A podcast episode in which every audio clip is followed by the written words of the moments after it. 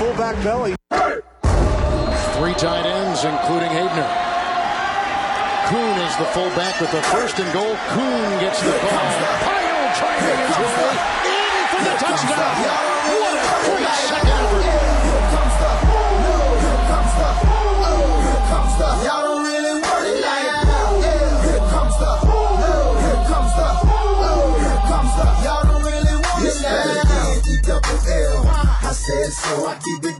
Hey, everybody, and welcome to the Week 13 Fantasy Preview Show. It's the Fantasy Fullback Dive brought to you by the good people at the Roto Street Journal. We're paving your way to fantasy glory, fantasy excellent. We're feeding fantasy wolves. We're breeding fantasy wolves. You've heard it all before, but it doesn't make it any less true every single episode we do right here. I'm, of course, your host, Nat the Truth Jones. With me, as always, the Wolf of Roto Street himself. And we're in an interesting position because we're coming out of an unusual Wednesday football game, a Wednesday day game. Hasn't been a game on Wednesday in the NFL since I think 2012. And I can't wait to die. I heard it was a real shitbag of a game. I was actually playing. Uh, I was I ran full court scrimmage. I'm a fifth and sixth grade girls basketball coach, and from what I understand, our scrimmage was probably better than uh, the product that the Ravens and the Steelers. But I was dominant, by the way, in the scrimmage. I, I completely dominated the paint. I'm happy to say. Um, anyway, before we get into it, because we got a lot of good stuff to talk about, I'm going to kick it to my co-host, the Wolf, for an important message before we get into the meat of the show. Wolf, Absolutely. Yeah. Stoked to dive into this week 13 preview. Only one week to those fantasy playoffs. But I do want to hit a quick ad promo for our guy, Josh Larkey. Uh, awesome stuff going on. Our Roto Street crew's actually taking this course. So here's what we got for you. This summer, uh, Roto World, great right now. Hayden Winks tweeted out the fastest way to get hired in the fantasy space is to learn R and post things on Twitter, noting how dozens of people got hired in this uh, using this route in just one week alone over the summer. How does someone with little to no coding experience learn this programming language? Introducing Josh Larkey's R course found on thatrcodingsite.com. Josh at J, J. Larkey tweets on Twitter has used R to spearhead many analytic projects at thegreatplayerprofiler.com, including their expected points added, injury models, and breakout finder app. So forget your monotone lectures from out of touch professors and their meaningless data sets. Everything in this course is centered around football and designed for sports fans and complete coding beginners alike. By the end of Josh's 6 to 12 week course, you'll be able to create detailed visualizations and DFS optimizers, run your own predictive models and simulations, and so much more. So tackle one of the fastest ways to get hired full time in the fantasy space by checking out thatrcodingsite.com. It's the word that, the letter R, and codingsite.com. Check that out, Wolfpack. Tell him the Wolf sent you. Uh, find him at J Larkey Tweets. It's a great looking course, and we're going to have uh, seven staff members checking it out this week. Uh, so we'll have ultimately more testimonials and things, but super stoked for that. And if you're interested in learning some code, uh, it sounds like this is going to be a real winner. So excited to give you that, that a pilot here. Uh, so Josh, thanks again for that. Awesome. Uh, thanks for reading that, and I can't wait to see what happens as a result. Seriously. So thanks a lot for throwing that our way and making it available to our guys. Wolf, I understand that one of your fantasy seasons, at least, came to a screeching halt this week. Is that accurate? Yes. Yeah, I lost. Uh, I, I scored the second most in the point uh, leagues points in the league and still lost. I was facing Derrick Henry and Will Fuller in two out of my three leagues this week. Screeching halt, just kicked to the nuts. Uh, again, the second most points, like 170 in a league where you only start two receivers. It's half PPR. I mean, it was a. I had I had Gibson. I had monsters. And he just had that many more monsters. So, real kick in the dick for uh, my Holy Cross League, my good buddies there. Uh, good luck to all of them, you little fuckers. But I'm still alive in the Fez, baby. Back to back high score weeks for a team that was getting out the doormat of the league. Everyone was booting. You were. You were a walking joke. Oh my God, walking joke. Traded Christian McCaffrey for Nick Chubb and Justin Herbert, as any longtime listeners on here, here know.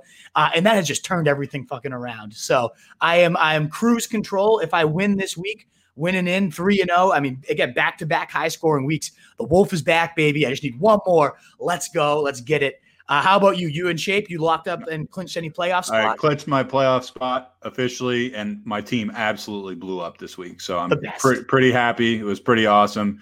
Uh, I had already had the win, and then I went into the Monday night, I believe, game. And I had Chris Carson, I had DK, and I had Dallas Goedert, and they all had very good games. How about Goedert, dude? Oh man, I'm fucking loving that guy. How about DK? that's panning out. DK, he was well, dominating the Eagles the way I was dominating the fifth and sixth girls AAU practice today. and all over Slay too, supposedly one of the best cover corners in the league. Like yeah, and he dropped he dropped a touchdown. Yeah, it could have been like a 40 point night. And had he had he caught that, I would have continued on into the playoffs, actually. Oh, or maybe I would have had my life still alive. He was yeah. doing his best heroics to save me, but alas, didn't happen for me, sadly. Wolfpack 2, if you're out there, where regardless of you're at, you don't mind Nat. Nat's got the queued up. He knows what's going on. That thumbs up button, that like button, that heart button, wherever you're at. If you don't mind retweeting, sharing, uh, you're getting uh, some more people on this broadcast so we can answer more questions, it would mean the world. We're going to hit all your favorite segments, your trainer's room, all the news you need to know. Uh, then we'll hit your higher, lower, Hail Mary, our burning questions of the week, our new segment that we debuted last week. Got a lot of great ones for week 13. It's crucial playoff crunch time. So consider giving us that thumbs up, Wolfpack, helping us get discovered by more people. Uh, it would really, really help us out. We'd greatly appreciate it. And on that note, should we just dive right in Let's Get into it. Let's get into it. Thanks for indulging. All right, we're into the trainer's room model guy in the logo, as I said, I suspect is Jordan Reed, but that's not confirmed. Lions are going to be a, this is a quote, faster paced team under Darrell Bevell. Well, it's a low bar. Will DeAndre Swift and Kenny Golladay be in? What can you tell us, Wolf? Yeah, so interim head coach, who admittedly, Bevell he's got a weird history. He's got like the Marshawn Lynch era where he just pounds it, pounds it, pounds it. And then last year, when he took over the OC job for the Lions before Stafford went down, they were slinging it. They were running it like one of the fastest places. That's why we were so pumped about Stafford preseason.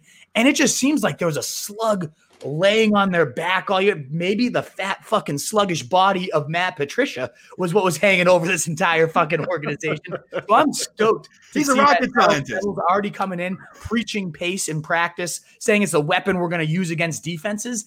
I, I love that. They're they're right now like 13th in pace, so not like dead last or anything, but 18th in plays per game. Obviously, the, you know, the teams we see running at that fast clip have the, the highest fantasy power. Uh, so DeAndre Swift, if Golladay ever comes back, it's good for him. Marvin Jones, Hockenson, More plays means more fantasy points, and a faster pace means more plays. So I'm happy to see that. It's just a matter of now who do we get this week? Because Swift, they're optimistic of his chances of returning, said Bevell. Uh, Golladay was sidelined at Wednesday's practice with all this time off. The fact that he's still not even getting limited sessions in. My guess is Swift is back. Golladay's not. I would love, though, that what I really think this offense could become if it's a faster pace, if it's pedal to the metal, no huddle, that probably means Swift is just staying on the field at all times. And if you know three down Swift workhorse roll, good lord, like I, I my, my, pants are getting tighter down here right now. Yeah, uh, D'Andre Swift is so goddamn good. So in an every down roll with a fast paced offense, that's what this guy needs to take off. And we've seen Bevell uh, commit to workhorses in the past. So I'm stoked to see what this means. Uh, I don't think it's just going to be coach speak. I'm really excited to see it. Am I am I a bad person for just assuming that the lines are still going to be terrible and that none of this matters? I think they're going to be terrible. Yeah, they're probably going to keep losing. I know it's a fantasy fantasy show primarily. Exactly. But I mean, fantasy bonanza, and that on, means man. more points they're for the opposing team, like the faster pace. You see that with the Cowboys, right? The, the beginning of the year with Dak, there's nobody running faster paces than them. Uh, and it's not like this is going to be a Dak powered offense, but still, fast paced offenses, even if the Lions suck, breaking news, they will continue to suck, but it just means more plays for them, more plays for the opposing team, fantasy goodness for everybody. That's what I love to hear. All right, let's move along. Uh, Colts activated running back Jonathan Taylor from the reserve COVID 19 list. Is he back to being a bell cow? Man, we were down on this guy for a while, and then he came through and he had one good game, and we were like, maybe, maybe, and then he had COVID or was on the COVID list. And so now we're kind of back to square one a little bit. We're cautiously optimistic. What do you think? I'm I'm pretty cautiously optimistic in the sense that he didn't he was a close contact. So thankfully he he didn't have it. It's not like he's coming in like weakened from the disease or anything of that nature. He should be just back to Jonathan Taylor. And we saw 26 touches, four receptions, uh, 22 carries last time he was out there. And he walks right back into Houston, the easiest run D on the league. So if there's a script here, it's that you pound the rock against Houston. For whatever reason, the Patriots didn't get that memo when they got smoked by Houston. Uh, but still, eh, you got to imagine a lower powered Houston attack, which we're going to talk about in a little bit with no Will Fuller. Uh, oh. If Colts can get out to an early lead, that it's going to be another day of Jonathan Taylor just pound, pound, pound. He was in over 50% of the snaps last time. I think we could get that again. And this is the ultimate spot for a runner like him. And he finally was running like again, like we said, with those touches, it's kind of like Derrick Henry in a way where he gets steamrolling. He's a big body, so like the more and more he can pound into the defense, the less and less likely they're going to want to be to uh, tackle him. So I would not be shocked to see like a Henry light stretch run here against these easy, easy schedules kicking off against Houston this weekend. You better be sure you include that light at the end when you say Oh. that. I don't want I don't want on this fine program to be comparing these two guys too closely. Derrick Henry is a bad motherfucker. oh yeah. Jonathan Taylor had like one good game and then he got COVID. Oh yeah. this is a very, very light Derrick Okay. Henry. Not right. even like diet, Splenda, whatever the fuck. This even He's like Jonathan Taylor's like Derrick Henry, but in one of those slim cans, you know, Yes. like that uh what's White Claw seltzer or something comes in. Exactly one- one of those guys. All absolutely. right, moving along. E- Eagles have activated tight end Zach Ertz, ankle injury from injured reserve. Any impact on surging Dallas Goedert, who, by the way, had a really good game. We, we alluded to this briefly. Don't you feel like they'd be just dumb if they let Ertz gum up the works here? Absolutely. Yeah. Goedert has been an absolute monster, a fantasy, you know, t- 16 and 17 in back to back weeks, the tight end four and tight end one. There, there's no way this is going to impact his role, in my opinion. At this point, as you said, they'd be morons to reduce what this guy is doing. And he's going deep down the field. Uh, this guy's, Yeah, Could he have- had a couple long, uh, you know, like 40 yard passes that maybe like a better pass he probably would have caught. that's what I'm saying. Like he's having these big days, and they could have been 25 points based on the way Yeah. that he's getting overthrown or underthrown by the shitty ass Wentz. Like the fact that he's having 17 and 16 points with that garbage thrown in the rock is so impressive. I don't think Ertz is going to impact him at all. I know some people are getting skeptical, nervous. It's always been a very heavy two tight end set system, and, and Ertz is there's no way he's coming back to the tight end one role. If anything, it, it helps take away a little pressure. He had a 22 point day. Goedert did when both of them were on the field to begin the season. I think we see just this has no impact. I'm not worried at all. I'm not scrambling to pick up Ertz either. I mean, tight end is so desperate that maybe if you're like, I, I don't know exactly where I'm going to rank him, like tight Right. end 24, I- you'd have to be pretty fucking desperate to put in Zach Ertz because he was useless without Goedert, useless with him. Uh, he's useless. I- this has no impact on me. I just wanted to put this on there just to say, like, Yeah. stay strong with Dallas Goedert because he's going to continue to kill it. I spent like 18 bucks in my auction on Ertz. Oh, Yeah. sick, sick. Oh, I mean, I'm I'm so I'm still angry about it. Anyway, let's move along. I don't. We don't need to talk about that anymore. Daniel Jones hamstring issue is not practicing Wednesday. Impact on Giants offense. Yeah, there's actually a decent impact. Like you'd think, like Daniel Jones, as shitty as he's been, it's like who gives a shit? Next man up. But then when the next man up is Colt McCoy, who hasn't started a game in, I mean, what Colt four years? I think it is at this point. And and Wasn't he battling Kirk Cousins for the Washington job once upon a time? Exactly right. That's he, that was the last time I think he actually started a game. Was way back then. Uh, which Spoiler just- alert, he lost that. He's got no arm strength. He's always been a pop gun like guy, which could favor in. We'll talk about Sterling Shepard a little bit later in my wide receiver high or lower Hail Mary. I think it could favor a guy like him, a guy like Slayton on the other end who makes a lot of big plays, goes down the field. I don't like this at all for him. I think the whole offense as a whole takes a decent sized hit because Jones does bring some threats with his legs. He can move it down the field. I I mean, Gallman should be okay. You probably think that Gallman's going to be an even bigger focal point of this offense.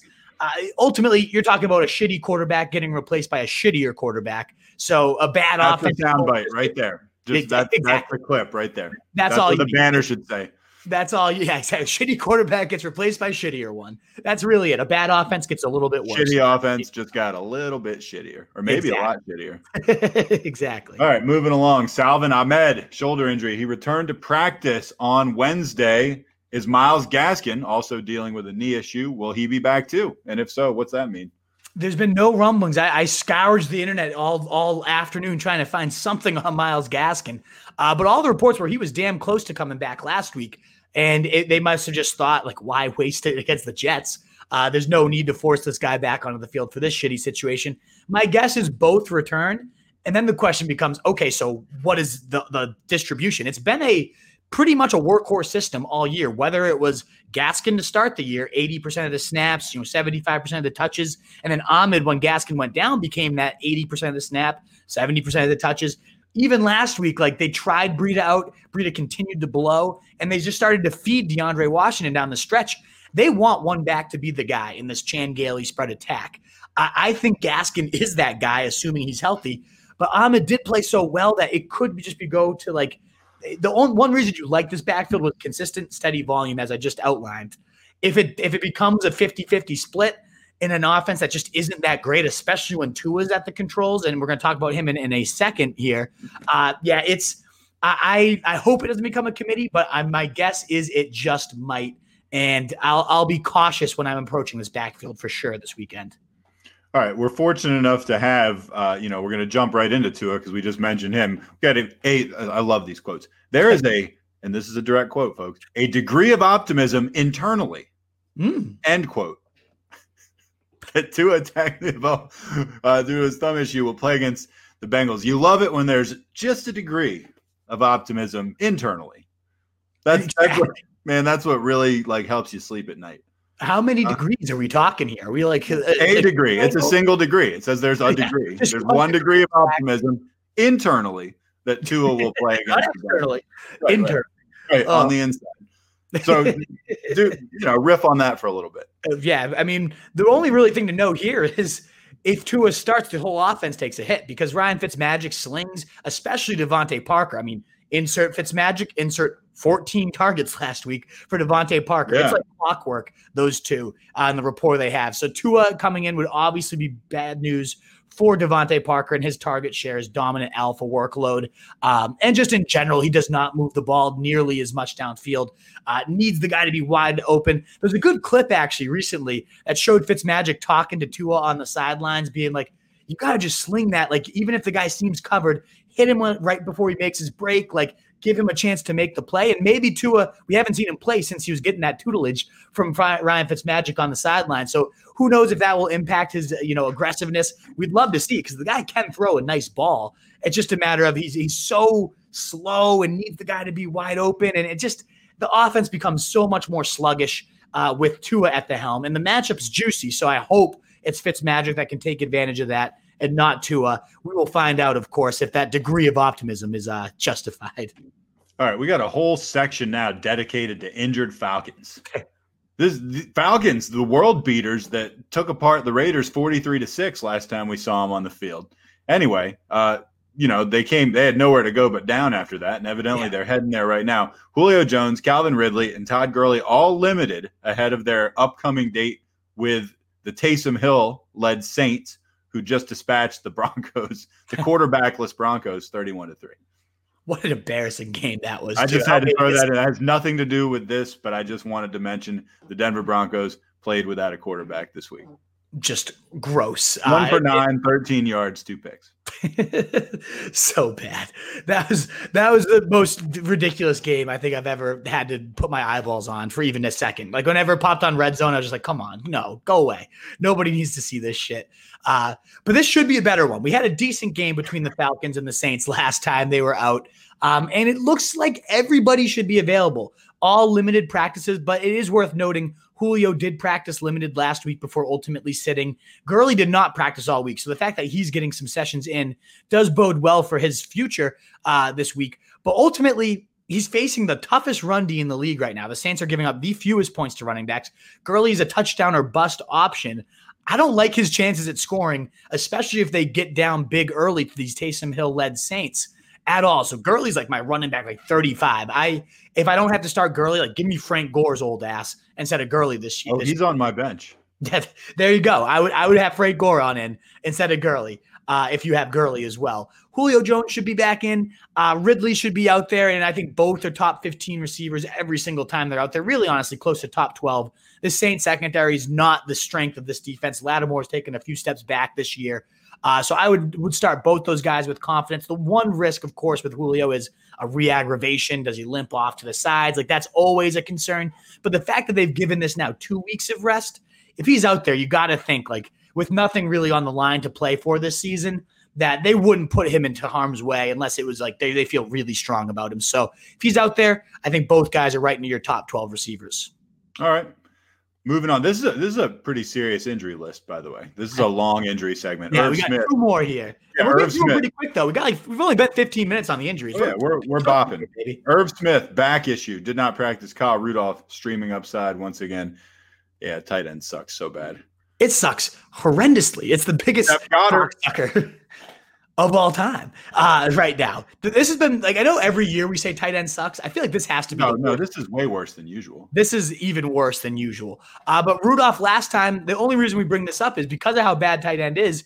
If there's anything we can grab at, we're going to take it. And Rudolph's only 15% owned. He played 78% of the snaps last week, got season highs, eight targets, seven catches, and 68 yards, all the season and was this close to breaking a tackle to get into the end zone as well. Would have been a monster day for a tight end had he done that. And oh, yeah, they're facing the Jaguars this weekend. So anybody that's facing the Jaguars is worth noting. Uh, we just saw Austin Hooper fucking score against the Jaguars, and he's useless. So I think Kyle Rudolph would be a top, dare I say, 10 tight end play if Irv Smith sits. Um, and at minimum, even if you don't need a tight end, like I have Goedert, I'm playing Goedert.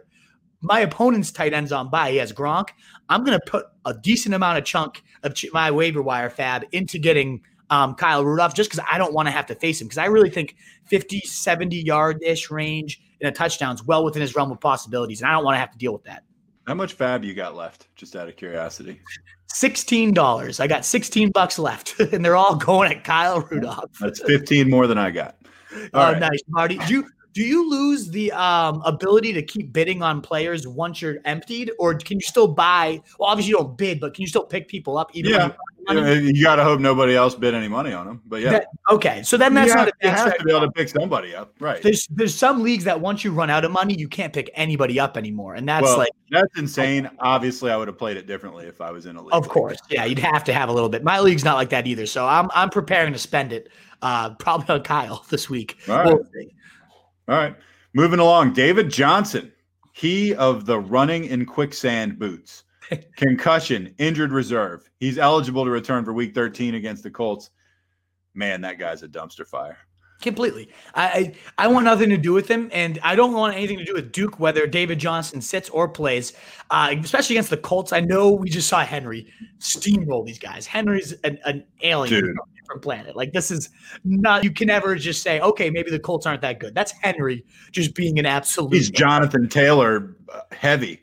That is Jonathan Taylor heavy, baby. Exactly. Yeah, like the Bud Bud Light, like the lightest Bud Light seltzer is Jonathan Taylor, and then like Bud Heavy. is- Right. is. Henry's like a 40 a Schlitz with extra alcohol. exactly. Uh, but David Johnson, I mean, if he's playing, you really don't want to use him. He does have a pretty couple easy matchups lined up after this, and who knows, maybe the time off gave his slow ass legs a little juice uh, to to rest up. I don't I don't expect that. I don't buy it. Um, if he's in, you're not playing either back. If he's out, you're not playing either back. But just a guy that I've seen dropped in a lot of places that he might get volume down your stretch run. So at least look for him and see maybe, maybe just maybe this guy's worth picking up. All right, Brandon Aiyuk. This is the last guy in the injury segment. He's activated from the reserve COVID 19 list. Fairly significant, right? Absolutely. This guy had 75 yards or more in three straight games. Uh, one of the more explosive rookies in this great rookie receiver class. Get, get it done after the catch, can sprint downfield and do it deep. I, I love this guy. I think he's a great talent. And what's most intriguing, I guess, is one of our burning questions, so I shouldn't dig into it too much. But getting him and Deebo, who we just saw get 13 targets, 11 catches, 130 yards, like having them both on the field, yeah, it's Nick Mullens. So it's like, how high powered can we get? But still, that's some explosive weaponry that we have never seen together at once. And I'm stoked to see what this 49ers offense could look like with both Aiyuk and um, and Deebo Samuel on the field. It's going to be uh, very, very intriguing to see how they use these guys and Monday Night Football. So it's going to be a primetime spot. Uh, excited to see how that ends up panning out for sure. All right, well, that's the injury list. Thanks for bearing with us. There's actually some good stuff in there. You ready for some questions that burn? Oh, yeah. I love, by the way, the fire above my head instead of the eggplant or the pile of shit that I'm used to on Sundays. So this actually is pretty cool. Absolutely. it's, like, it's like my hair's on fire. It's just natural, though. Yeah, yeah. It, I'm not saying it's not on brand. I'm just saying, you know, I prefer the fire. So let's get into burning questions. Question number one, and this is a, obviously a pretty significant burning question.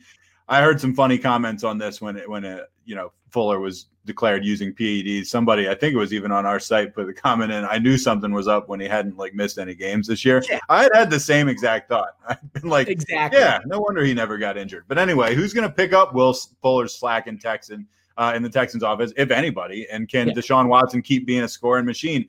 He he's like uh, 15 touchdowns and zero picks in his last I don't know six games or something something like that. He's doing a lot better than I was giving him credit for. Oh yeah, I mean he's been absurd these last few weeks. Uh, quarterback one, quarterback nine, quarterback nine, quarterback sixteen, and a wind. Toss that one out. Disgusting windstorm, and then quarterback one, quarterback one. The last two weeks, back to back, 31, 33 point days. Insane. This offense has been humming, and there is no way they hum nearly at that level without Will Fuller. He is a crucial cog to this attack. The deep speed, the ability to to make the contested grabs. Uh, he kind of took over that again, I, I not DeAndre Hopkins ever, completely different receivers, but you could see like when when plays were broken down, he was the one that Watson was like zoning in on and just kind of like you make a play for. Fuller, and he often would make that play for him.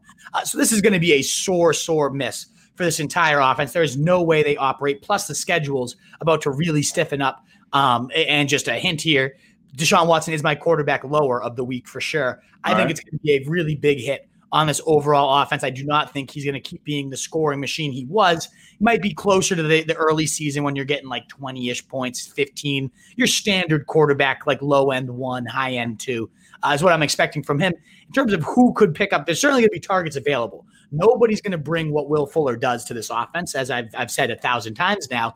But who might pick up some of those targets? Of course, the first one everyone's looking at is Keke Coutee. Only 1% owned. Uh, he's had, you know, two 11 catch games as a rookie, um, which was a, a rookie record to set that in your first game ever. That was also two seasons ago. He really has not had a relevant game since then. Uh, I, I don't know that he still has any of the separation. Like he had some bad injuries and just hasn't looked quite like that guy, but he's the only other established one other than Brandin Cooks who's going to have to ascend to that alpha role. I think he can be an alpha. He, he has been for the Saints. He was for the, the Patriots. And when I say alpha, I use it very lightly, like a a, a thousand yard guy that can Jonathan Taylor version of Derrick Henry. handle- a very very light. Yes, exactly. I mean, Uh, if your strategy in week 13 is I'm going to fill the vacuum in the Texans offense and that's going to carry me to fantasy glory, I just don't think it's a winning strategy. no, not at all. Hot take. Not at all. Um, the only other names to consider, the the Athletic reported they think that Jordan Akins, the tight end, is going to get moved into the slot a little bit and be like a big bodied slot. And again, with tight end being the shit show it is, he might be worth just a bench stash and see if that happens. Because again, they're going to need someone to catch passes. And then the only other like direct, again, not comparison because Will Fuller's a freak. But Isaiah Coulter, uh, this rookie that was really flashing in camp in the preseason, I guess. Uh, he's 6'2, 445 ru- uh, wheels here. He was drafted 171 overall this year. Uh, and again, no, it's too bad they released Kenny Stills because he seems like he would be, you know, in a great spot to do some damage. But Coulter might be that like last bottom barrel name that does more of what Will Fuller does than what Keke Coutee brings to the table. So you might see this Coulter guy down the stretch end up picking up a little bit of the slack. Uh, worth a stash in very, very deep leagues. I just want to toss out that. Very deep leagues. very deep, very, very deep. All right, moving along. Will Nick Chubb continue to monopolize the receiving and touchdown work for the Browns? We definitely, you know, there were some fairly smart people that thought that this was going to be kind of a split with Kareem Hunt, and that has not really been the case. You have benefited from that. You picked up Oh, yeah. Chubb in a trade where you finally gave up on McCaffrey. Um, you think he's going to continue to be the guy? I think the last stat was like uh, 70 overall snaps or 67, and he had 40 plus of them. Yep, exactly. He was in on over 60% of the snaps, 41 to 67. You're you're right there. Uh, and it was, you know, that was the thing with Kareem Hunt was he was this is about the similar snap totals. They, they've always been about 60 40 all year. But Hunt was coming in on all the receiving downs and then Yep. also vulturing the goal line looks. That was what was like infuriating. It's like you have this battering ram, Nick Chubb, and you're bringing in Kareem Hunt. He's getting stuffed on the one yard line three times in a row. What the fuck are we doing? Uh, and ultimately, they saw that and they made the switch this last week. And Chubb delivered with a touchdown. He delivered with like a 30 yard reception. That the receiving work, more so than anything, was kind of the shocker. We got no receptions for Kareem Hunt. I don't even think he got targeted. Whereas Nick Chubb had three catches, three targets, and, and all the goal line work. If that's going to be the case moving forward, then Nick Chubb's a I mean, only two to three running backs you could ever have above this guy. Um, the only thing that was against him was the fact that he had to split time with Kareem Hunt, who was taking those gold money touches of receptions and touchdown work. I, I hope, I mean, as the fantasy owner of Nick Chubb, I hope the answer to this is yes, he dominates him. I do think Hunt is still a great player and they'll, they'll probably get him back involved in receiving work. I think they're going to get down against the Titans early. So that's going to be very intriguing to see what happens. Uh, if it, it becomes a negative game script, does Chubb still stay in or do they go to their third down receiving back, Kareem Hunt? But it would mean huge things for Chubb's rest of season value should he have those. And it would also mean you know, very down for Kareem Hunt. If he's only going to get a handful of like in between the 20s touches and not even the receiving work, he would be borderline not not cuttable, but you certainly couldn't have him in your lineup. So that's a big thing to monitor this week for sure. All right. Is Cam Akers about to take over the Rams backfield? It seems like it's open for somebody to take over. Why not this guy? Sure could be based on last week's performance. Nine carries, 84 yards, and a TD. Got the, the goal line carry, the one punched it right in after ripping off a 61 yard run. I wish he could ran out the, the whole defense. He got trailed down by like pretty much everybody. Should have scored there. Uh, but ultimately, we're seeing that nice slashing style. He's reading the zone blocking well. Uh, we've seen these late season booms from rookies before. We're seeing it already this year. I totally think Cam Akers could be the next one. But I do want to make sure to caution. He's also been, even though he's getting a, good amount of work when he's in, he's also been the lowest snap guy 17 snaps in back to back weeks, uh, below Malcolm Brown, below Darrell Henderson. And McVay's always been operating this committee all year. I don't know that we're going to see him go completely away from that ever. I do think Cam Akers could become the leader of the committee, but even then, it's like, okay, uh, does that matter so much? Certainly worth owning. He's only 29% owned, probably my favorite waiver wire pickup, other than maybe Frank Gore. If you need, like, I need 15 touches this week, Gore's going to get you 15 touches. Akers is still a crapshoot, uh, but gets Arizona, New England, and the Jets, then Seattle. Not a bad schedule for these Rams backs if and when someone can emerge. And if anyone's going to take over a three down role at this point, it's going to be Akers. So well worth owning, in my opinion. All right. We talked about this one a little bit already. How will the 49ers wide receivers operate with both Deebo and Brandon Aiyuk on the same field? Obviously, both super talented guys. Is there enough to go around? I hope so. I, with Nick Mullens at the helm, I, I, don't think there is. And I think it's going to be a lot more Deebo than it is going to be Aiyuk. Now, that doesn't mean Aiyuk can't get deep and, and score, you know, still rip 75 yards, maybe find the end zone too. But in terms of like what they were designing a lot of those like dink and short runs for Aiyuk, I think a lot of that was because they didn't have Deebo. They just needed somebody to take over that role. With him back, I think we're going to see what we saw from Deebo last week a nice 10 ish or so targets, uh, another eight to, to 10 catches, hopefully approaching another 100 yard day. I mean, he looked fucking good. Like he he looked as healthy as he's looked uh, all season, just right back to that rookie, you know, late season boom. I think we're getting another late season boom from Deebo. I think Aiyuk will be a little more inconsistent now. Uh, we won't have that steady target floor, but there will be big plays to be had. Either way, I'm just excited to see what this offense could look like with both of these because Aiyuk is a, a, beast after the catch too. He's not like Deebo might be the best in the league, but Aiyuk's pretty damn close. Like as a rookie, he's showing some great skills after the catch. So I'm I'm very excited. That's exactly what Kyle Shanahan wants to do in his attack. I think both guys can coexist. But uh, to me, my prediction is going to be uh, you know Deebo's a, a big chunk higher, and Aiyuk does a lot of damage with what he gets, but it just won't be probably about half of what Deebo gets. Is my prediction of how it will shake out. All right. Uh, we actually touched on half of this one already, too. Well, Jonathan Taylor and J.K. Dobbins return to the workhorse roles they were claiming. We already talked about Taylor, Derrick Henry light at length. What do you think about Dobbins? I mean, he had his moment, kind of seemed like it was getting there. Then all of a sudden, everybody had COVID. Exactly. And I'm, I'm a little more nervous for Dobbins because he actually did have COVID. They kept him out today. Yeah. Yeah, I think he, him and Ingram both ended up having it. Um, and again, hopefully, if there's no lingering effects. They are, you know, the most pristine athletes in the world. Yeah, like, but you know, there seems to be somewhat of a there seems to be a little a bit of a pattern of these pro athletes getting it and coming back and like they can function, but they they seem like they're missing something. I, I always come back to Russell Westbrook in the NBA playoffs. He's one Yeah. of the best athletes I've ever seen in my life. He just didn't look right after he came back. And I mean, Cam has, I don't know if Cam is like just no longer a good quarterback or what, but he's, I mean, he's, you know, I'll use him as another example. So I wonder, I wonder if there's a lingering effect or not, Yeah, even though Cam- they are Cam such great be my example too. Yeah. Um, to- totally agree. Like it, it, it could linger, and it could be enough that they go back to their three-headed, disgusting fucking Mm. shit show of a, a backfield. So my my guess is Taylor comes right back in, takes back over, and, and does great work with it. I'm less certain about Dobbins. I hope it doesn't linger. I, he looks so good too. Uh, that 60 when he had 60 percent of the snaps, all the goal line work, all the two minute drills. Like I hope to God he still gets that because we'd have a great RB two on our hands, a, a nice schedule. Uh, but I just I'm not expecting it because it's like you said, there's some great athletes in the past have come back uh, just sluggish after this. There seems to be lingering effects. Uh, I'm pretty nervous for the guy, and I'm not expecting a complete workhorse role in his return, whereas I am for Taylor. All right, fair enough. All right, will the surging Antonio Gibson remain a monster versus a tough Pittsburgh defense and an likely negative script? Yeah, Fair that's the big question. The negative script is the big part because when they're winning, he averages over 17 touches per game. He kind of bleeds the clock. He's the pounder.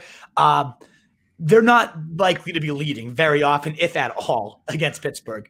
They're also facing the team that's you know lowering running backs to I think the fewest points at this point on the year. So both things are working against Gibson. But we did see in that Lions game, he stayed in for a good amount of the snaps, even though they got down. It was a decent hit on the snap total, uh, but he still was involved. And then those last couple weeks against the Bengals, and, and then especially against Dallas, more work as a receiver, more work moving him all over the formation. That's what he can do. He was a converted wide receiver, lest us forget. So he can be in there for all three downs. And this would be a very telling week. This is the ultimate week to find out well, if we get down, is Gibson still going to be involved? And particularly, are they going to actually start using this receiving skill set? Because if that's the case, he's matchup proof. He's top five rest of the year. He's top five next year. Like he would be just confirmed bona fide stud status. We know he's going to be a bona fide stud when he faces the crap Cowboys and they're, they're up all game. We know he's a stud against the crap Lions. Can he do it against this monstrous defense and when they're behind? If so, then good Lord, we've got ourselves a fantasy juggernaut. All right, moves on to our final burning question. Is Alvin Kamara officially dead until Drew Brees returns? Before you answer that, I'm just going to read some stats that are on the page.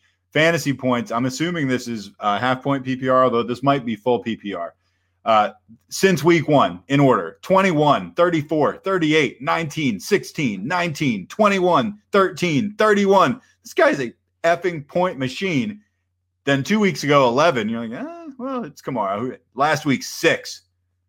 He's been targeted three times total in the last two weeks and caught one of them for negative two yards.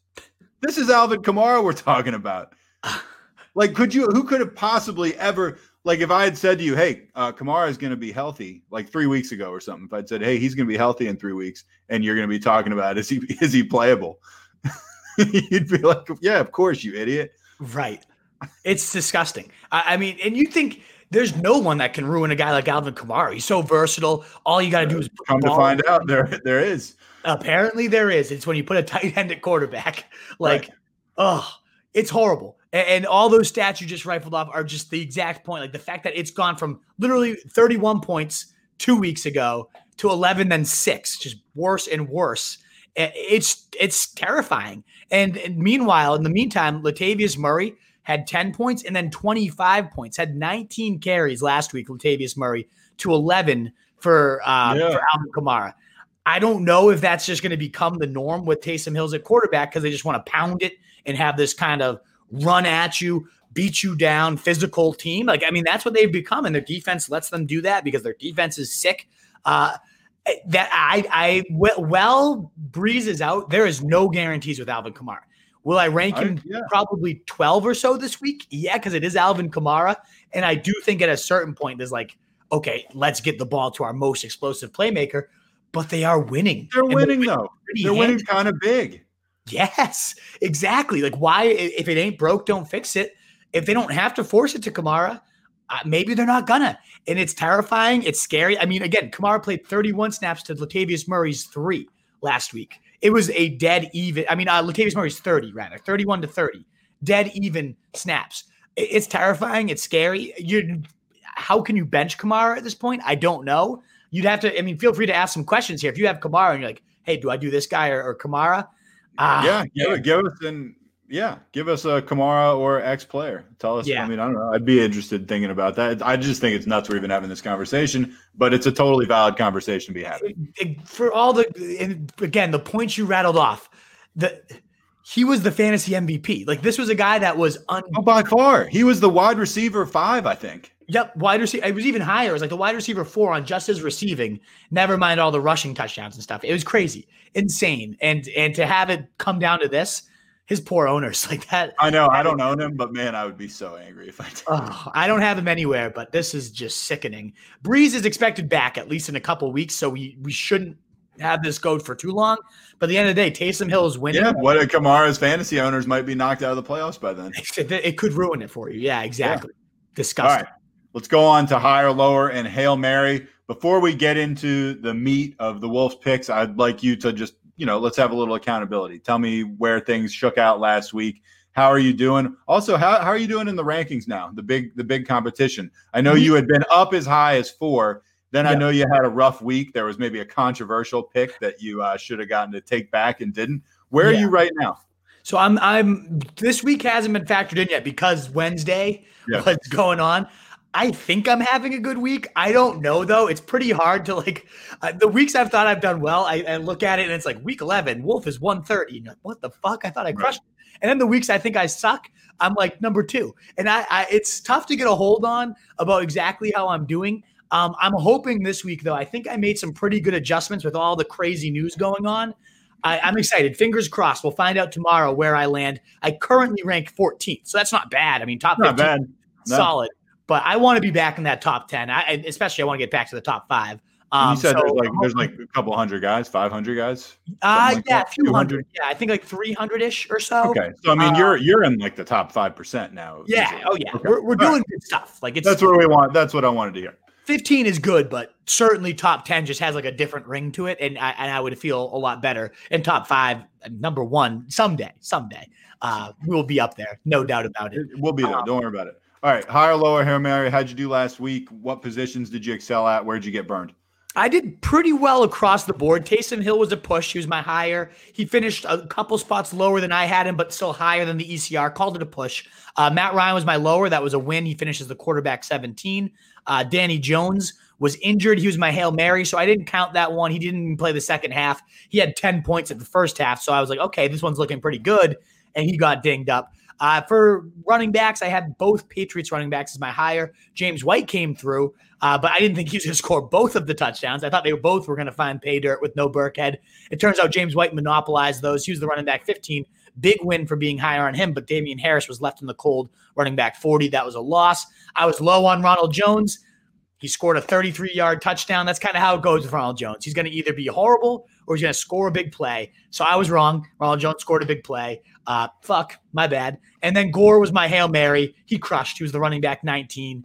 Uh, steady volume, exactly what we called there. For my higher, Pittman was the, an L. Although he did see nine targets, it just didn't get converted this last game. I still feel pretty good about Pittman moving forward, uh, but he was not as good. But then Curtis Samuel was my higher of the week.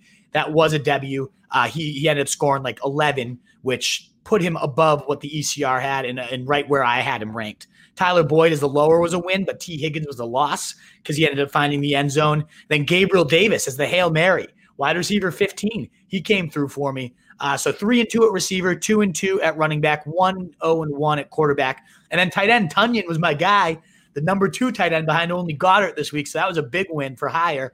Andrews did not play today, so that kind of ruined that one. And then Will Dissly was my hail mary. I'm not sure he caught a ball. I don't think he did. So that was definitely. I don't remember his name being mentioned. Dissly fucking blows. Uh, so done with the Dissly talk. But overall, I went seven, four, and one. So not a bad week at all. Uh, up to 45, 37, and five on the season. So uh, after going under 500 last week for the first time in the year, good to be three uh, three picks above 500 and ready to keep it cooking this week for sure. All right, let's get into quarterbacks, higher, lower, Hail Mary. Quarterback you're higher on than the experts. Ryan Tannehill going against Cleveland. You got him as your QB five. That's three higher than the experts. When you're up that high, you know, five and eight, that's actually pretty significant, three spots. I mean, I'm assuming this is just pretty much on the shoulders of the Browns defense or lack thereof. And this is the beginning of that Titans easy playoff schedule, fantasy wise, that you had been alluding to for a long time now, right? Exactly. Spark it up against this Cleveland team that's already not a good defense. And now they're going to be without Denzel Ward and probably their safety, Ronnie Harris, Harrison, the two best players in that pretty bad secondary to begin with. That's not good for a, for a Tannehill that can just, you know, burn you on the ground, burn you through the air. And they do have a better run D than pass D, and especially now. Uh, ultimately, it's not like anybody's going to stop Derrick Henry, but if there's like a funnel to this defense, it is to attack them through the air. And I think they're going to have literally no problem moving the ball all day. And when we've seen Tannehill in those games, it often ends up being like Henry scores like 30, Tannehill scores 30. Uh, they both run in a score. They both, you know, it's going to be one of those games where the Titans just steamroll for 42 points, and Henry's going to eat his, but also Tannehill's going to certainly get his uh, through the air, through the ground. Um, big fan of him. I would play him over dot dot dot. Intro this guy.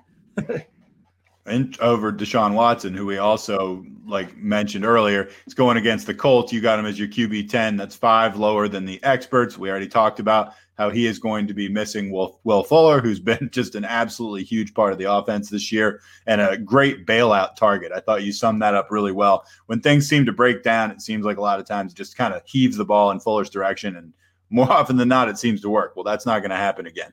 Exactly, uh, and and doesn't help that the first game without him is going to come against the Colts, who again, yes, we got they saw they got steamrolled uh, last week, but Derrick Henry is an alien. I just want to keep enforcing that. Uh, there's the third fewest points right now allowed two quarterbacks are the Colts, fourteen point eight per game, and without his bailout guy, without his deep threat guy, I, I think this whole offense just shrinks into itself. And the only thing that could potentially save Watson is if he has to do more hero ball and run a little bit more and just kind of bail this team out with his legs, then he could probably hit some pay dirt that way. Uh, but ultimately, I think we're going to get a lot more of like the 16, 18, 21 point days that we saw at the beginning of the year. Uh, and that was with Fuller on the field. Then, then we're going to get these like 30 point explosions. I don't know that we're going to see another one of those the rest of the year. Um, and I think this starts, unfortunately, for Deshaun Watson owners, a tough stretch run for the guy. Um, and really, again, no fault to his own. The guy has been balling out. He's got a great arm, a great player. Love Deshaun Watson. Uh, but with this weapons cabinet, I mean, Brandin Cooks shouldn't be anybody's number one. And, you know, a 1A, 1B situation's fine, but not a an alpha one. And when you look at who's behind him, Coulter and fucking Coutee are your, your next two targets. Like, who is this guy going to throw to? It's hideous. It's ugly. Uh, definitely lower on Deshaun Watson this week and the rest of the season. All right, Hail Mary. Love seeing this guy's name come up. Mitch Trubisky, 4% owned. Uh, you got him as your QB 18. Uh, you know, they got absolutely destroyed by the Packers, but I will say I had Allen Robinson and he did pretty well. Exactly. Because that's what Mitch does. This is the epitome of horrible real life, solid fantasy. Uh, the dude couldn't have looked worse on on the the Sunday night football. Well, he could have. I, I, think Foles has looked worse than that the last Maybe. several games he's played. But yeah, I, your point's still well taken. He looked pretty terrible. Couldn't have looked worse than other than his own teammates. Okay, that's fair. Anyone not right? He could have been was not better than anyone not on the Bears roster. exactly. It, it was horrible, and yet he still was scoring 21 fantasy points and was the quarterback six. And that was against a good Packers secondary yeah. uh, with, you know, Jaire Alexander on Allen Robinson. He just chucks it and lets his receivers do the work. And it's kind of like Fitz magic in that way. Like, is it pretty? No. Is it good for real life? Probably not, because there's going to be turnovers involved. But is the fantasy points going to eventually rack up because they're going to get down? They're going to have to keep chucking. He can also get it done with his legs. And oh, he's facing Detroit this week. Uh, you don't need me to spell out how bad Detroit is as a defense. No, you don't. Eighth most points to quarterbacks, but in, in particular, they struggle with the rushing quarterbacks. Wouldn't be surprised to see Mitch chuck two to three scores chuck one in on, on the ground, trot one in. I think we could really get like a 25, 30 point day uh, at 4% owned. If you're desperate at quarterback or you're in a two quarterback league, I think Trubisky and his schedule too. It's like a gift from the gods the rest of the way out. So like this is it's the opposite of Deshaun Watson. I wouldn't play Trubisky over Deshaun Watson necessarily, but whereas he's getting a tough matchup and it just kicks off a bad string, we're getting a cake matchup for Trubisky and it's just all green the rest of the way. So I, I think this could kick off a, I mean, he already kind of kicked it off with 21 points last week. I think Trubisky can really get it done down the stretch here for you. All right, you probably heard it here first, folks. not too, Mitch Trubisky not getting much love. A bunch of other places. Anyway, running backs guy you're higher on. We've talked about this guy two times already, but real quick, sell us on why you like him as your RB16. That's nine spots higher than the experts. Exactly. We won't have to go too deep because, again, we've already covered him a lot. But Taylor, I want to emphasize, I think he walks right back into a workhorse role. 140 rush yards per game allowed by these Texans. They are pathetic on the ground. Uh, we saw 26 touches for this guy last time out, four of them being receptions. Had 15 points, was uh, the RB 12. And I think he just picks up right where he left off. Uh, I, I do get the sense, and this is just maybe a gut call, that they're going to just hand the reins over and see what do we have in this rookie down the stretch here. Uh, he played 46 snaps compared to 29 for Hines and nine for Wilkins the last time out. So right around 50% of the snaps. That's also a shitload of plays. 83 total snaps in a game. It's just like even if he's only on 50%, 46 snaps is like more than some teams run on their own uh, as an entire unit. Never mind that he was only in on half of those. So the fact that they have that much volume available in this offense, the one thing I'm worried about is Jacoby Brissett getting these goal line vulture looks. Like, what are they fucking doing? Like putting him in and just running him in. I guess it's working. He's getting in, but fuck, like that that could kill Taylor Wilkins, whoever the big back is, if they keep doing that shit. Um, but ultimately, I think he finds the end zone. I think we could get our first big like we haven't seen that like 40 yard explosive TD from a Taylor. Uh, and he used to do those with regularity in college. I think this is the perfect defense for a real coming out party for Taylor. All right, lower. You're going to keep hammering this guy all season if you know what's good for you. Zeke against Baltimore, seven spots below the experts. And there's a theme here. CEH versus Denver, seven spots below the experts. Duke Johnson versus Indianapolis, also seven spots below the experts. Triple seven here, and not in a good way. Zeke seems just obvious. I mean, there, what is there?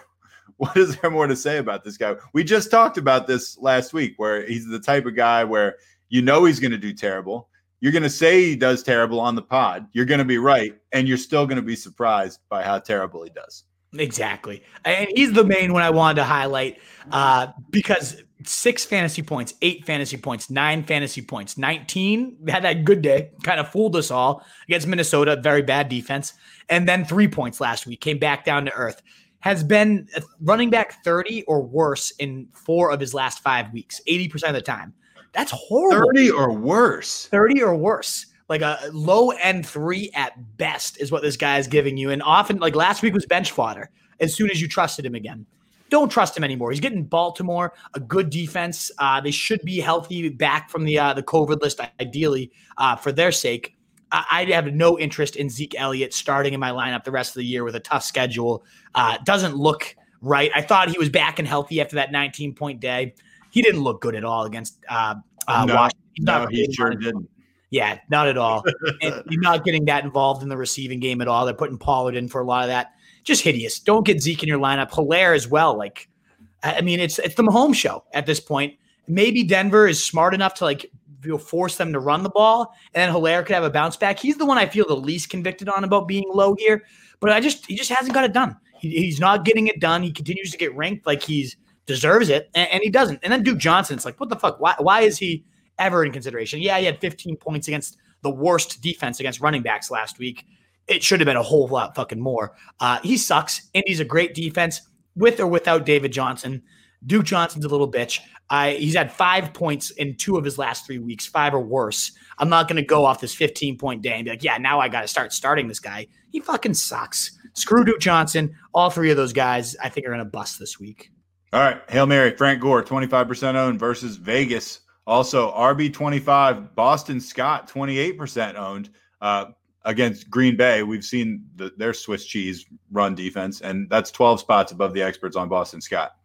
Yeah, feeling pretty good about both these guys, particularly Gore. I mean, 17 touches, two receptions uh, against the Chargers, a nice 15 points, RB 13. Then comes in for 21 touches, three receptions, scores 12 uh, for 20. I mean, looks really, really legit right now. Um, it's just like gross. And when I say it looks really, really legit, I mean just really, really legit volume. The dude's not good. Like it's not pretty. It's not great. It's not flashy. But volume is volume is volume, especially at running back. That's really all that matters. You know you're going to get 15 to 20 touches, and he's only 25% owned. I don't understand that, especially against the Raiders, giving up the fourth most points to running backs on the year. And Boston Scott gets a, a as you said, Swiss cheese Green Bay defense giving up the second most points to running backs, and he was near equal in terms of snaps to Miles Sanders this last week. Uh, Sanders had 50%, Scott had 43%. They put him in on almost all the passing situations at this point. You got to imagine they're going to get behind against the Packers. This this high powered attack is going nowhere. I think we're going to get a lot of burn from Boston Scott. Would not be surprised to see him score a receiving touchdown at only 28% owned. Certainly a, a viable like flyer. Plus, you get that handcuff upside if anything ever does happen to Miles Sanders too. All right, let's get into wide receivers. You're gonna have to sell me on one of these. Sterling Shepard uh, going against Seattle, wide receiver 27, six spots above the experts. Nelson Agholor, wide receiver 32, seven spots above the experts. Allen Lazard, wide receiver 38, 11 spots above the experts. I know why you picked all these guys, like fundamentally. When I think of Sterling Shepard, and this is when I think of Sterling Shepard with a decent quarterback, which I, I don't think he's had for many, many years. I think of, you know, how we talk about what's a football player like if he's a woman in a bar that you're picking up. Yes. Sterling Shepard is just such an unsexy guy. Like he's like, remember we talked about how unsexy Eli was? I Yeah. kind of consider them very similar. He's if he's a woman you're trying to pick up in a bar, he's just a straight five. He's a five. Okay. So I, I see that. Like there's no real appeal. I'm not excited. Doesn't like doesn't dress in an appealing way. Not doing anything. Not the worst looking person I've ever seen, but he's a five. But this is the deal with that, Nat. I'm going to build on your your. Okay, uh, I think that's perfect. Like I'm laying you a nice little foundation here. first first glance, I'm I'm with you. It's like eh, Sterling Shepard, like ugh, not nothing great, but you get him home, and you know you, you get to business, and it's like oh. Okay, like undressed. You said they didn't wear anything sexy to the bar. They weren't grabbing Nope. your attention. Nope. But suddenly you're like, wow, okay, interesting. I didn't expect that. And, and then it just ended up being a good performance all around. It's like nothing like mind blowing, but it's just one of those. But it was an enjoyable night. At the end of the night, you had a good time. you had a good time. They had a good time. You do it again, and it's like, okay, that was like reliable. It was dependable, and that's what he is. Okay, That's literally what that's he is. That's He fair. hasn't had less than six catches in a, a game that he's played all the way through in like two straight seasons. Really? So, uh, they're not Are sexy. you Yeah, serious? six catches. And so PPR wise, Okay, you sold me on it. I didn't. I didn't have any idea that was true. it good? It's like I mean, it's six catches for 59 yards. Do I love that? No, but it's it's going to get me nine to 12 points. And then you get Colt McCoy just freaking pop gun. Uh, like I, I imagine that just continues. We're gonna get another eight to 10 targets, another seven to eight catches, and and that's it's just gonna do its job. Like it's it's not gonna be sexy. But you're gonna look at it and be like, okay, thanks for the 13. Not bad. Like I'm, I'm pretty happy about that. That was a good performance. Let's do this again. Like right. that, that's how I look at him. Um, in terms of the other guys, they have a little more sex appeal, but definitely a lower floor. You're, you're definitely uh, could bottom out with a Nelson Agholor, but man, he's been a touchdown. They might steal your wallet. What's that? They might steal your wallet or something. exactly. Sterling Shepard's not stealing your wallet. Very well. No, Shepard's reliable, nice, like polite, just like a pleasant experience all around. Maybe do the dishes before he leaves. Exactly. Exactly. These guys might backhand you, sprint out with your wallet. Like they, you never know what's going to happen with Pee uh, on all your stuff. Ex- oh, very well could happen. Uh, I'm I'm pretty good at that doing I that. know you're well versed in that, right? Yes, exactly. Uh, but he's been Nelson Agholor. Throw out the two awful wind games. Uh, I mean, one of them against Cleveland, and then there was a complete dud in there against Denver. But th- that's two of his last one, two, three, four, eight games. He's six of eight. He's been very steady 14, 15, 22, 0, 14, 2, 21, 10. Like pretty damn steady. He's got touchdowns in all those games except three of them. Like he's been scoring. He's the number one. Derek Carr sucks. Like I don't want anything attached to Derek Carr, but he's getting the ball to Agholor. He gets the Jets, the fourth most points allowed. And then Lazard, I mean, anything attached to Rodgers is worthwhile, in my opinion, especially the number two. I think to me, he's the clear number two. That was even more clear when he got six targets against Chicago, a nice sturdy 12 points against one of the best defenses at wide receiver. Uh, 12 points, wide receiver 30. He's been uh, top 30 receiver in three of his four full games. Been top 16 in two of those. And now you get a, a solid matchup here. I'm all about it with Allen Lazard. I think he's going to be a nice, steady, reliable guy. I think he's very, very undervalued by the experts right here. All right, the guys you're lower on at wide receiver, I almost feel like these guys don't even require much of an explanation. You got CeeDee Lamb going against Baltimore. You got your wide receiver 45. That's 15 lower than the experts. That's a big discrepancy, but I mean, even the experts don't think he's very good. And then you got Tyler Boyd against Miami, wide receiver 46, 14 below the experts. These are both obviously products of the fact that they're playing with just far, far inferior quarterbacks than what they uh, started the year with.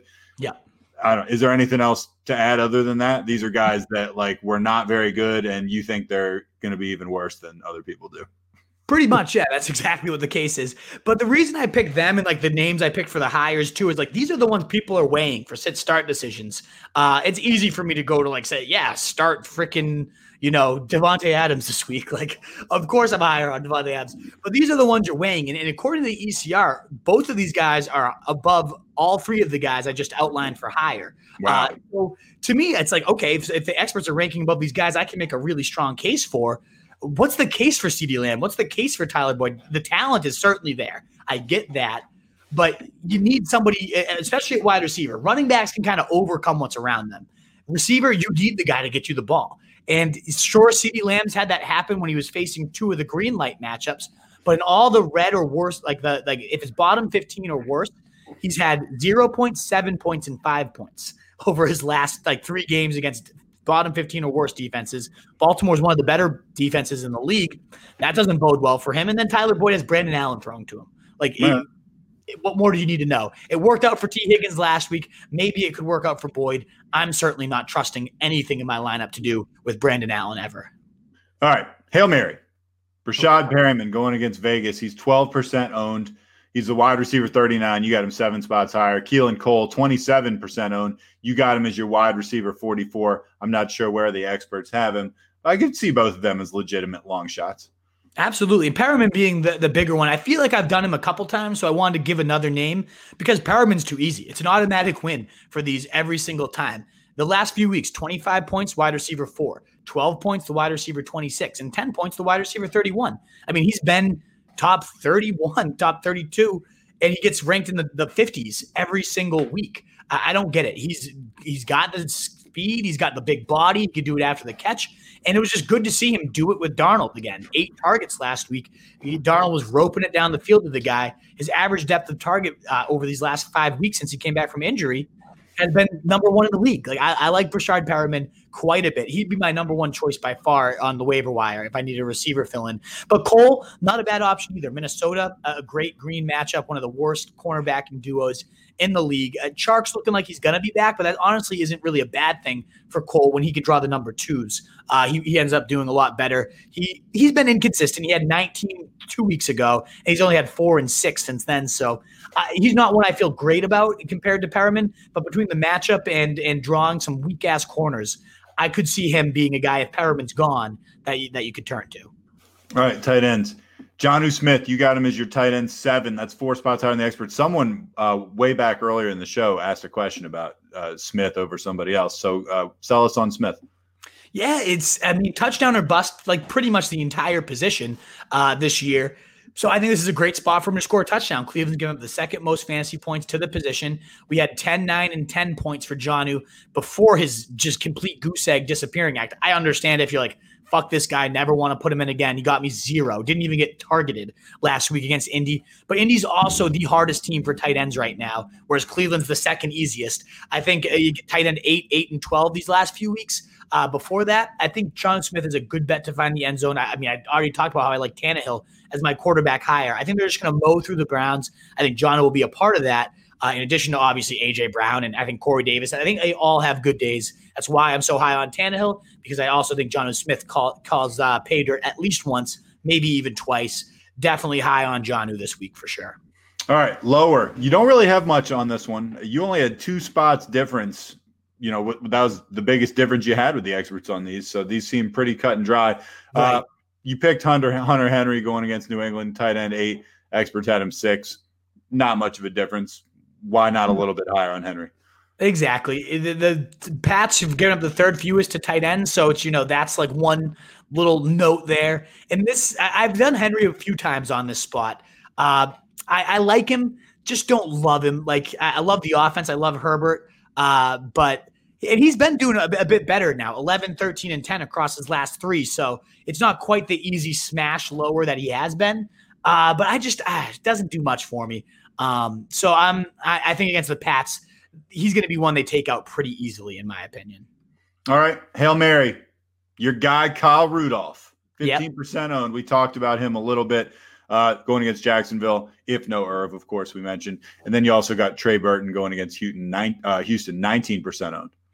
Yep. And I just wanted to give Trey, in case Irv sits, I wanted to have a backup plan, but Kyle's definitely the guy at 15% owned. If you need a tight end, target him this week. Jacksonville matchup, fourth most points to tight ends, uh, playing a season high in snaps, setting the season high in catches, targets, and yards all in one week. I think he just builds on that an even easier matchup against Jacksonville this week. Should he be the guy? Should Irv Smith be gone? Uh, and if not, then Trey Burton. He scored in back to back weeks. Uh, it, you know, he's six targets last week. It's a pretty ugly three headed mess over there. Uh, but ultimately, he's the one that's getting it done, especially in the red zone. Tight end seven last week. Wouldn't be surprised to see him find, find the end zone against Houston. And a, a game I think the Colts will not struggle to put up any points. Alrighty, guys. Well, that's the, the whole show. Thank you guys so much for yet another engaged, awesome, like back and forth every time you know, the hour long mailbags. We love them. That's why we why we do it because you guys are so fucking great. Uh, good to see old fans returning and everything too. Um, you can find all our stuff at rosestreetjournal.com. We breed and feed fantasy wolves on all your socials, Facebook, Instagram, uh, YouTube. It's great to get our subscriptions up. We're so happy for that. Uh, you want to help the pod out? Reviews are so helpful on the podcast to help us get discovered for people that do that good stuff. Uh, Austin saying he'd buy some merch and stuff. So yeah, maybe we can get a merch store or something like that going for you guys. Uh, defending the title, love to hear it. Uh, so yeah, maybe next week we'll we'll post something like maybe we'll get a, a Venmo. You know, I don't want people like, have asked. Well, yeah, I don't want to like be like walking around like panhandling, but like it, it does seem like enough people want to help. So we'll we'll talk with CJ and we'll try to come up with exactly. way, whether we're pumping out more merch or whatever. We really appreciate the offers, guys. Yeah. Awesome, guys. We appreciate it. We're, we're so happy to help you. That's why we do it to grow the pack, which is great people like you. Uh, but, you know, if, if you want to help out in other ways, we're, we'll certainly appease the pack in that sense, too. Uh, you guys are awesome. So thank you guys so much for tuning in. I am the Wolf. I'm the Truth. Later, guys. See ya. We used to have it all, but now's our curtain call. So hold for the applause. Oh, oh, oh, oh and wave out to the crowd and take our final bow. Oh, it's our time to go, but at least we stole the show. At least we stole the show. At least we stole the show. At least we stole the show. At least we stole the show. Straight ahead.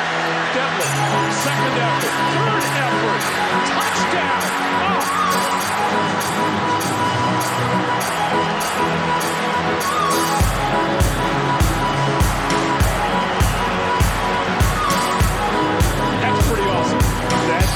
Old-fashioned football right there, folks.